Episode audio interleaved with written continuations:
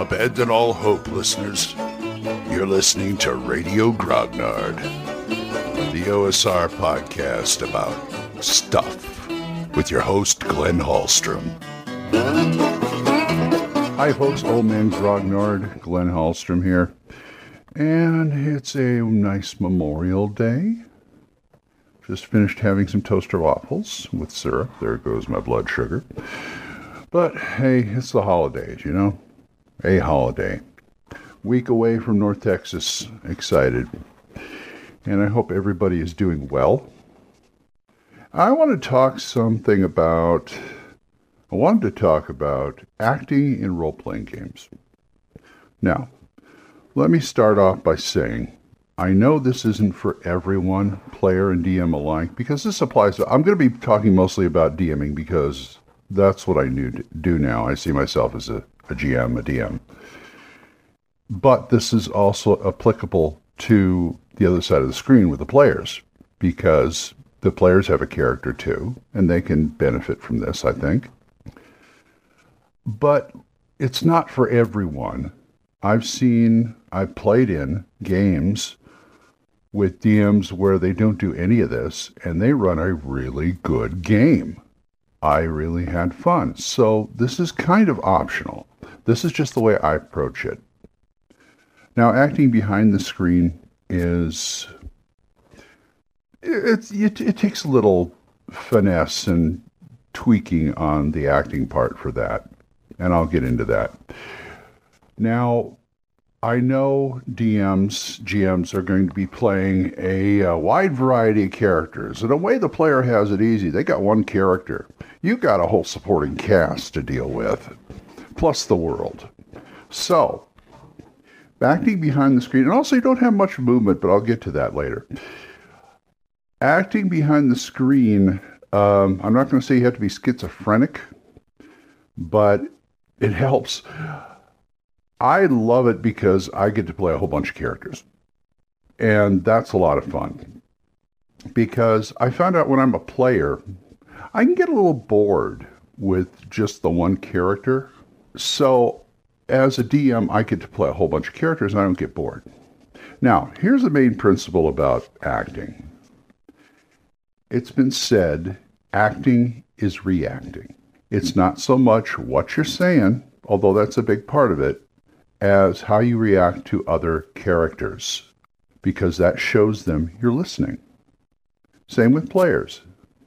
So, say the DM gets the ball rolling and describes a room in a dungeon. Oh, it's dark and dank, and it's this. And you find a brigand looting the room. Now, the brigand's going to have a certain personality, and as the PCs come in and say they don't want to fight him right away, okay? No, not combat night right away, but they want to parlay with him, want to talk to him. So the characters will either say something or the brigand will say something or react a certain way. What if they walk in the room, they got surprised on him, he jumps. Look, Oh, oh, I didn't know I was, I, I thought I was alone. You know, that that's a reaction right there. And they're saying, What are you doing? And you don't start thinking, well, well, how should I how should I do this? And no, you just you react. You think about how you react and react. It it, it comes it, what if you start doing it, it gets easier as you go because you know the, the personality the bring. If you didn't have a personality, make one up right there on the spot. You know, I've had I've had NPCs come out of my head fully formed in a in a like a couple seconds notice. I didn't even know it was going to be that way, but now this guy's this way. Okay it always starts out in my head wouldn't it be fun? Wouldn't it be fun to have this guy be like this? And I would make him like that. That's the kind of thing you do. If you don't have anything written down, if you don't have anything prepped beforehand about how the create the NPC is going to react, so they start talking, and you react to them like say, "What are you doing?" And he just he gets nervous. And I'm just I'm just I'm just looking casing that. I'm just looking around you know, I just I found this hole in the ground, and I just thought I'd look around. Is it? And they're and they're and they're and then they're reacting.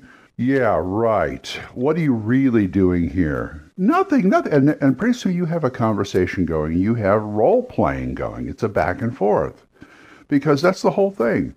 It flows from the DM to the players and back again. And that is kind of what you have to do in acting because acting is reacting. There's also the part about staying in character, which doesn't apply as much to role playing games on the DM side because he has to play a lot of characters. That's why I say it helps to be schizophrenic or Robin Williams. But how shall I put it? It's like, like I said, you're playing a cast of characters. Okay, you could stay in character in the moment you have to break out, I know, to do DM duties. And on a player side, they have to break out and, you know, you tell them to do something. Like he'll be, he'll be, I, was, no, seriously, I just found this holding ground and I'm coming down out here. Then you have to break out, um, make an, a fighter make an intelligence roll and do it. I mean, it's, it's easy to jump back, you know, go out and into character for me. It should be easy for you too, jumping in and out of character. And if you got to deal with more than one character in a scene, then you have to jump into character every once in a while for this, that, and the other thing. But focus here. Here's a tip: focus on one character at a time in the scene. Take a breath.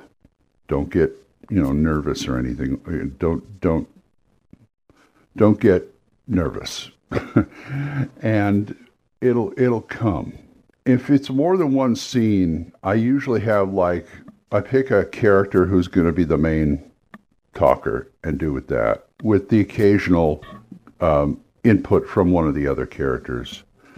Um, when I play gangbusters, it's easy because I'm usually playing the other side of the tracks, the bad guys like this last scenario I play tested, I had the, the big bad and his henchmen. And of course, the henchmen aren't going to talk unless they don't speak until spoken to. So you get the main guy you're mainly dealing with. You know, every once in a while, you can have him say something and he'll say, Ain't that right, Rocco? Yeah, that's right. That kind of thing. Also, I know you have limited movement behind the screen, or at the table for that matter. So you can't go into full blown character, you know, moving around. I mean, you can. I've seen people like Matt Finch do it.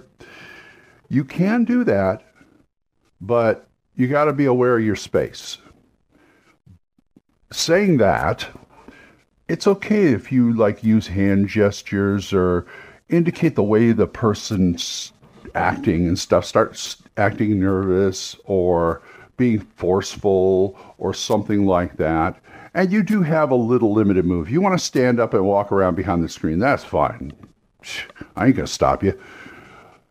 And it's just a way of doing it. I mean, I've had players do that. I, I ran a gangbusters game where the uh, cops and the prohibition agents found, got this. Uh, got they had a car chase, and the, the main guy got got taken into headquarters for questioning, I had the prohibition the prohibition agent came behind the screen, which is usually a no-no as far as I'm concerned. But I let him because he came behind the screen to lean on the perp. He didn't look at any any of my notes or something. He was concentrated on me as the perp. And it was great role playing. Somewhere I have a picture of that. Um, my friend Mike, the late Mike, um, he's gone now, but him leaning on the table, just like giving him the third degree. If we could have done it, we would turn the lights out and just have a single spotlight shining on me, like they're trying to interrogate me the old fashioned way. So you do have some movement behind the screen. That's good. Props, props. Okay, doesn't hurt to have. You, as a DM player, you probably know about props. You know, um, uh, a map that someone finds and he puts out the map, a letter or something like, say, to Call Cthulhu. You get a letter from your from your long lost cousin. Boom, there's the letter. Read it. That kind of thing.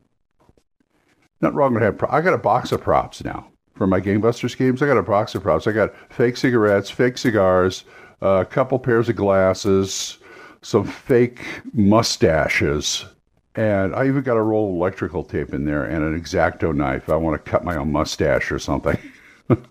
or slit my wrist if the games are going real bad. But anyway, I I have a box of props now, so I'm happy. And I also use like hats. If I have hats, I'll use hats. I do have a couple of fedoras and a fez that I can use.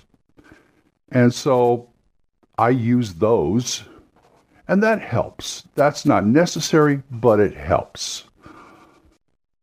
And if you have a hard time coming up with like NPC characters on the spur of the moment, or even when you're prepping, a lot of people like to, to do the old game of, okay, this guy is based on this famous person, usually like a TV or movie actor or something like that.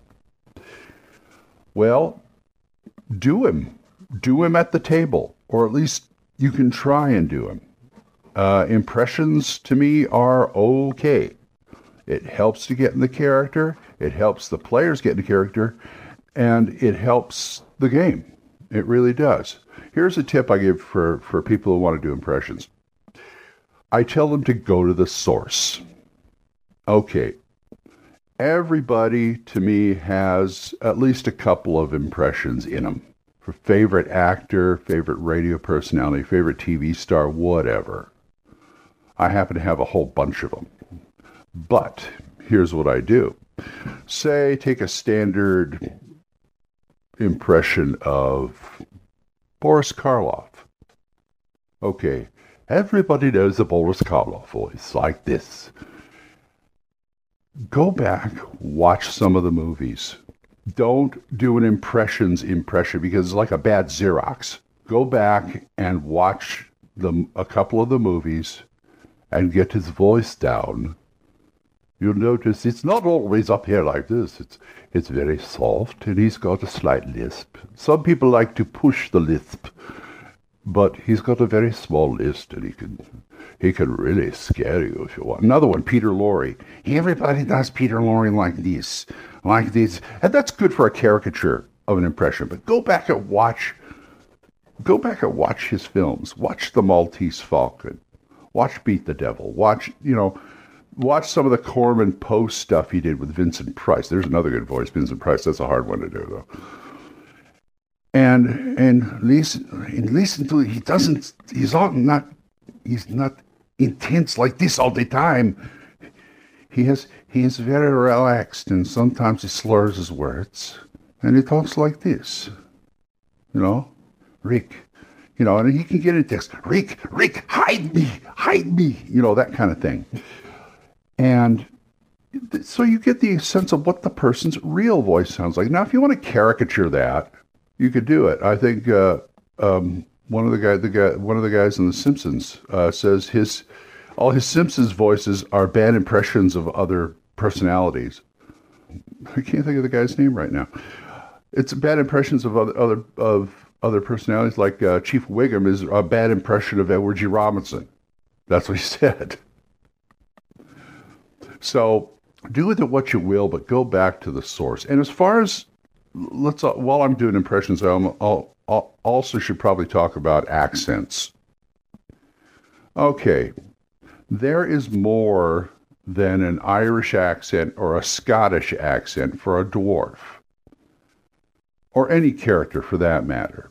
Not that I don't use them, but I used to play a Russian dwarf that was interesting. Go on YouTube. There are videos on accents and how to do accents.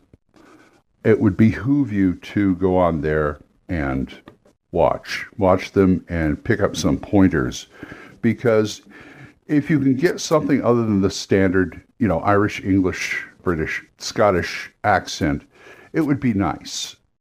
That would be a nice thing. Like uh, just the aforementioned Peter Lorre, he was Hungarian. That's why you get that accent in his voice. He was Hungarian, and there's nothing wrong doing Hungarian, even though you kind of, even though when I do it, I kind of sound like Bela Lugosi, but which, which is not a bad thing. Like my Russian accent, a lot of people think I'm doing Boris Badenov. No, I'm doing a Russian accent. You know, they keep expecting Moose and Squirrel to show up in the game, but no, I'm just I'm just doing an accent, and that's the way it comes out. And there are there are certain subtleties accent. If you want to find a standard accent for a certain region, like say a British accent, I have two of them. I have upper class, and then I've got these guys down here, you know, the lower class. And I know there's regional accents in, in England, just like there's regional accents in America. But for role playing purposes, those will do. And as far as American accents go, the more regional accents you can find will improve the game, I think, if you're going to go this route with the acting thing. Because you, you, if you think about it, there's a lot, a lot of regional accents in the United States. I if I if I I just want to do something down south, I do like this. If I want to do Texas, I just harden it up a bit, that kind of thing. Uh, you go up Midwest. Oh yeah, you get closer to Canada, you start sounding like this. You know, you know, you got the you got the Nor- the Norwegian, you know, stock mixed with the Canada. Eh? Canada is a little little more laid back, eh? And that kind of thing. And of course, my state, standard New York accent, which also doubles can be doubled as a Jersey accent, if you don't listen too hard. And you can go all the hardest one I I try to do hardest one I try to do is is Cajun. Cajun because you got the you got to mix in a little French with that. You know, mon ami? Yeah, yeah. You down the swamp, you go there. You know, you get you stick it back in the throat here, and you go down there. You, hey, you want to come here? Yeah, you kick he kicking your butt, you know that kind of thing. So it kind of slips, but and try not to slip. I slipped once in a while. It's like, wow, wait, wait, wait, where am I? and also it's easier it's easy for you to slip from one accent into another after a while and i've had players call me on this and i'm going oh oh hell sorry so anyway that's my talk on acting in role-playing games now the next time we meet i want to talk about adapting movies to role-playing games now I know I in the past I felt like I've been poo-pooed about that by the older grognards of myself, but what the hell? We'll get into that next time we talk. Anyway, it's about time for me to go. So you guys keep the dice warm. I hope you have a great Memorial Day, and uh, we'll talk at you later. Bye-bye. Questions? Comments? Send them to oldmangrognard at gmail.com. We'll see you next time when Radio Grognard is on the air.